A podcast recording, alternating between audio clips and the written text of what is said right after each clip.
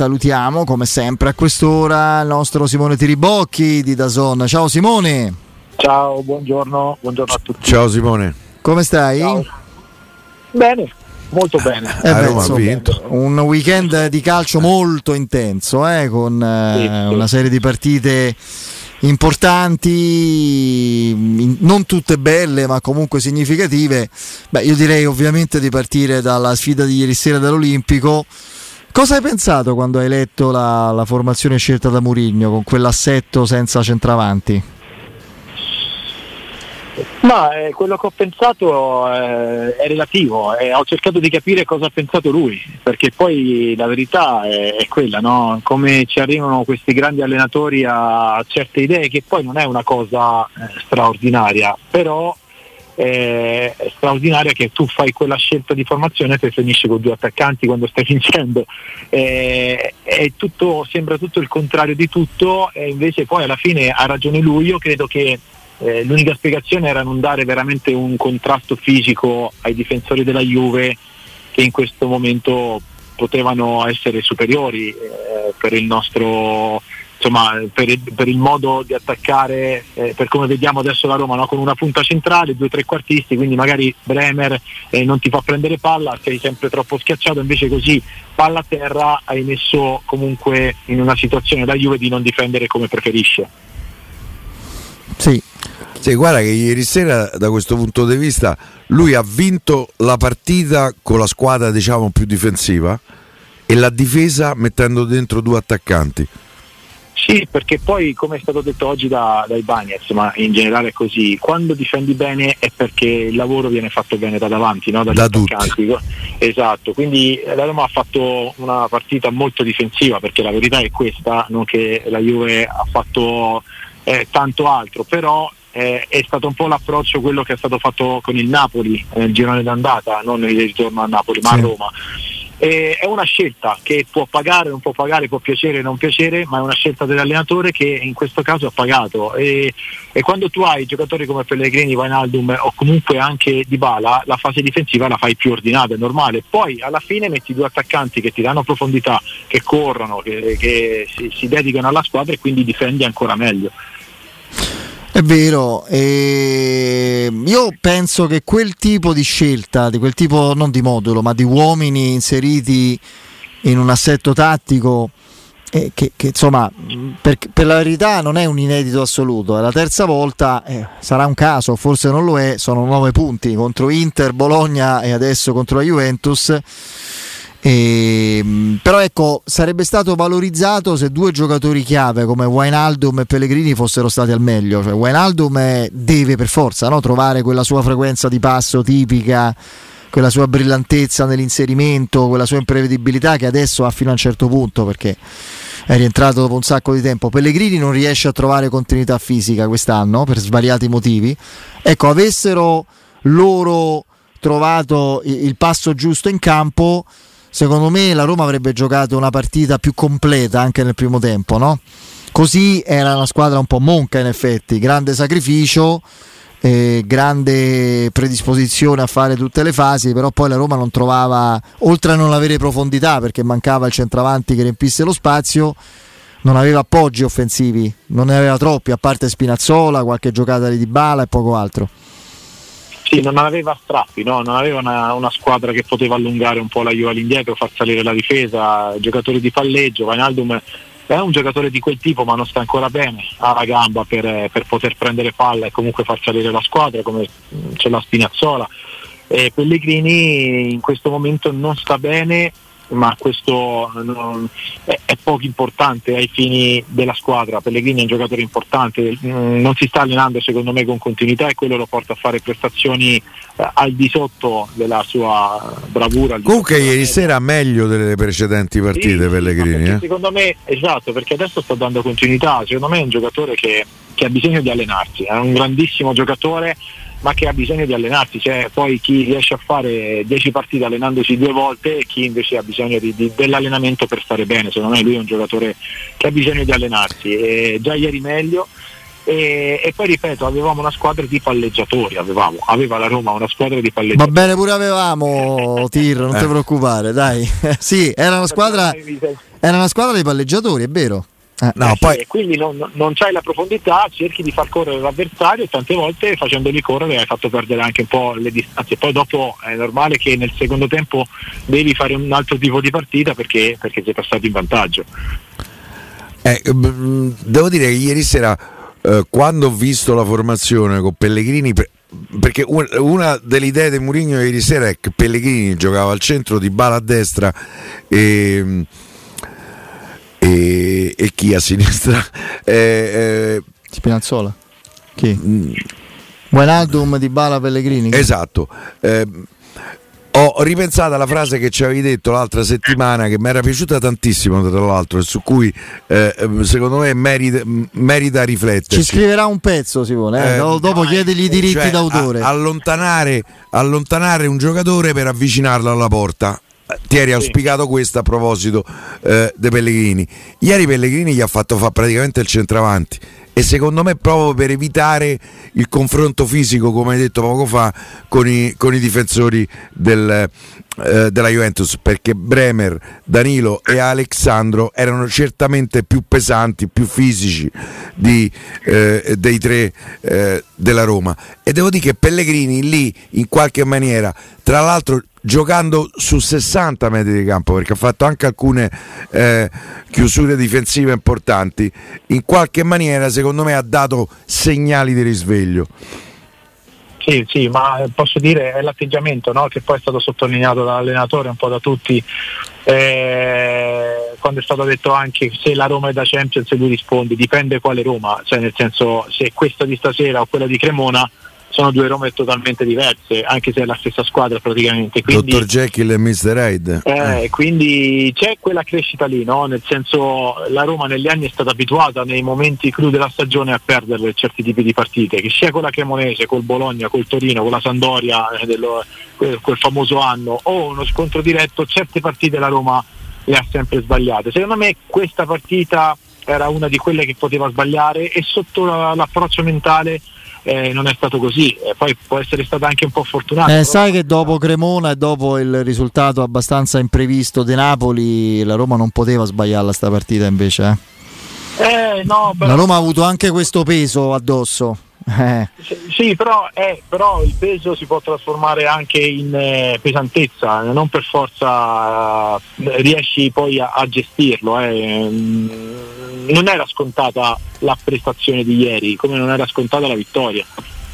No, no, certo, no, quello, no, quello sì. Anche perché, assai. anche perché, caro Simone, io allo stadio mi sono reso conto di quanto sia forte come organico la Juventus. Mm, nel contesto italiano almeno fa impressione. Mm, cioè veramente è vero, è vero, è vero. Eh, nel momento in cui si sistema, se non sbaglio, col 4-2-3-1 e, e mette dentro lo stesso Pogba che ovviamente deve carburare con... Eh, con Locatelli, Rabiot e hanno quel tridente con Vlaovic, eh, vabbè, poi entra Ken, eh, Chiesa, Di Maria, cioè una roba disumana proprio, cioè, è una squadra che ha un, le potenzialità davvero di organico per vincere tutte le partite nella nostra Serie A. Eh, quella che la sta facendo quasi è il Napoli che di, di, in partenza non aveva sulla carta no, questa aspettativa e invece sta riuscendo con eh, l'ipervalutazione del suo organico grazie alle idee di un, di un allenatore sicuramente geniale. Eh, quindi eh, quindi davvero eh, un, sono tre punti che ne valgono sei perché la Juventus ha beccato anche, diciamolo, dobbiamo essere da, anche da romanisti onesti, lo dico tranquillamente, una serata anche un po' sfortunata. Da romanista io ne ho vissute tante di serate sfortunate in assoluto e con la Juventus, quindi ci sta. Ah, io ribadisco Fede, se sei sfortunato non vinci. Eh? No, no, per carità di Dio. Però ecco, la forza è una cosa proprio banale, una cosa banalissima e non così intelligente. Una, la somma di valori tecnici dell'organico della Juventus fa spavento, almeno in Italia. Eh. Sì, è vero, è vero, è una rosa molto competitiva, forte, eh, che ha sia qualità che quantità, ma un centrocampo eh, con Pogba, Rabiot e Locatelli di altissimo livello, c'è Paredes che non sta rendendo, ma è un giocatore eh, forte, se gioca a Chiesa con Di Maria e Vlaovic eh, stiamo parlando veramente probabilmente ma se Vlaovic sta in crisi entra Milik cioè non, sì, sì, assolutamente ma infatti... entra Ken e poi cacciano dopo 30 Vabbè. secondi però eh. però effettivamente quella squadra lì con tutte le defezioni che ha avuto nel girone d'andata ha fatto 50 punti, eh? cioè, quindi eh, una squadra che di punti ne ha fatti tanti sul campo. Due a partita. è sempre mancato Pogba, non ha avuto mai Chiesa, Di Maria eh, e Paredes prima del mondiale. Anche Vlaovic, ci ha avuto la pubalgia. Sì, lo, lo, stesso Bremer non ha mai fatto prestazioni come lo scorso anno, però adesso stanno girando e quindi è una squadra che io ho fatto il derby, no? Torino-Juventus la settimana prima, devo dire che la partita è stata anche abbastanza equilibrata, ma nel momento dei cambi si è vista proprio la differenza tra una sì, squadra e l'altra, sì, perché, sì, è perché, è impressionante quando tu in, in, partita puoi mettere Chiesa, Pogba, eh, certo tipo di giocatori, poi va a finire che, che cambi la partita totalmente. È vero, venendo agli altri match, eh, Simone, l- ti volevo chiedere questo intanto, tu che, che idea hai di italiano come allenatore? Ti piace, ti convince? Sì, sì, a me piace molto italiano, secondo me è un allenatore che forse deve essere un attimino sotto certi aspetti un po' più malleabile sia tecnici Sì. sia soprattutto tattici, però a me è un allenatore che mi piace molto, mi piace come dà è uno dei pochi in Italia, anzi Massarri e qualcun altro che dà identità alla propria squadra. Poi può piacere, non piacere, ma secondo me lui la sua identità alla squadra la dà in breve periodo. Lo scorso anno si è visto benissimo con la Fiorentina, ma l'ha fatto con lo spesso. E per me è un allenatore molto bravo sul campo e che cura anche tanto i particolari, quindi io, per me è un ottimo allenatore. Sì, poi quest'anno la Fiorentina sta facendo meno bene del previsto nel campionato, ma è comunque in semifinale Coppa Italia ed è in corsa anche in Conference League insieme all'Inter, è l'unica che è ancora in corsa su tutte e tre le competizioni. Secondo me la Fiorentina è meglio di quello che ci ha fatto vedere fino adesso.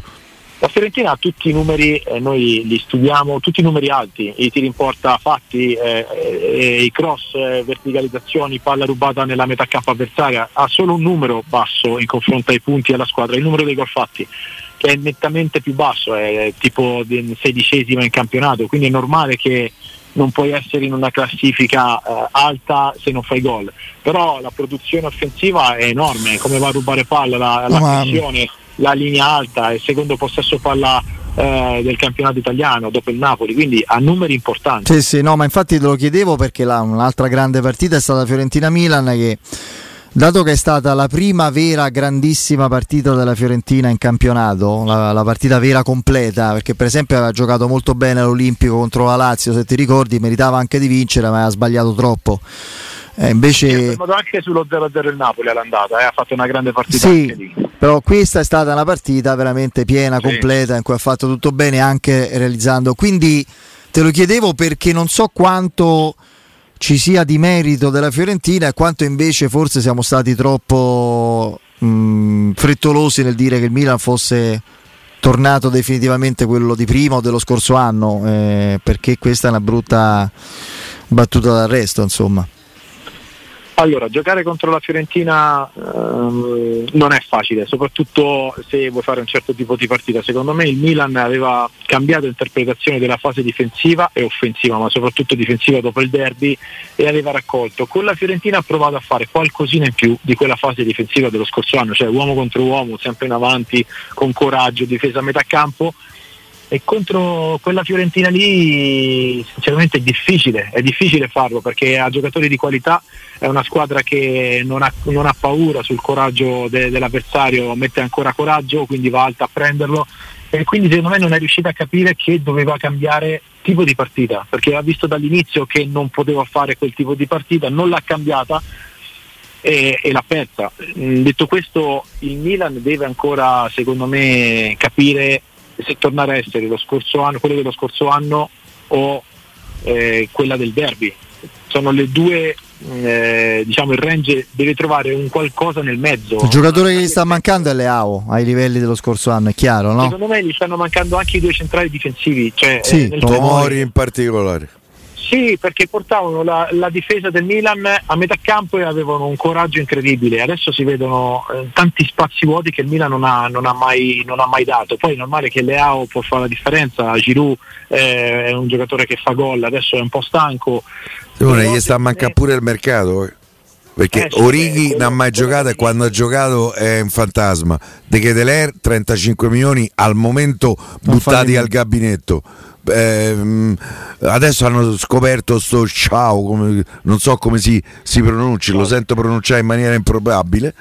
Eh, ma il mercato dell'anno scorso del mio, come era stato perfetto quello di due anni fa, quello di quest'anno è stato eh, un buco nell'acqua?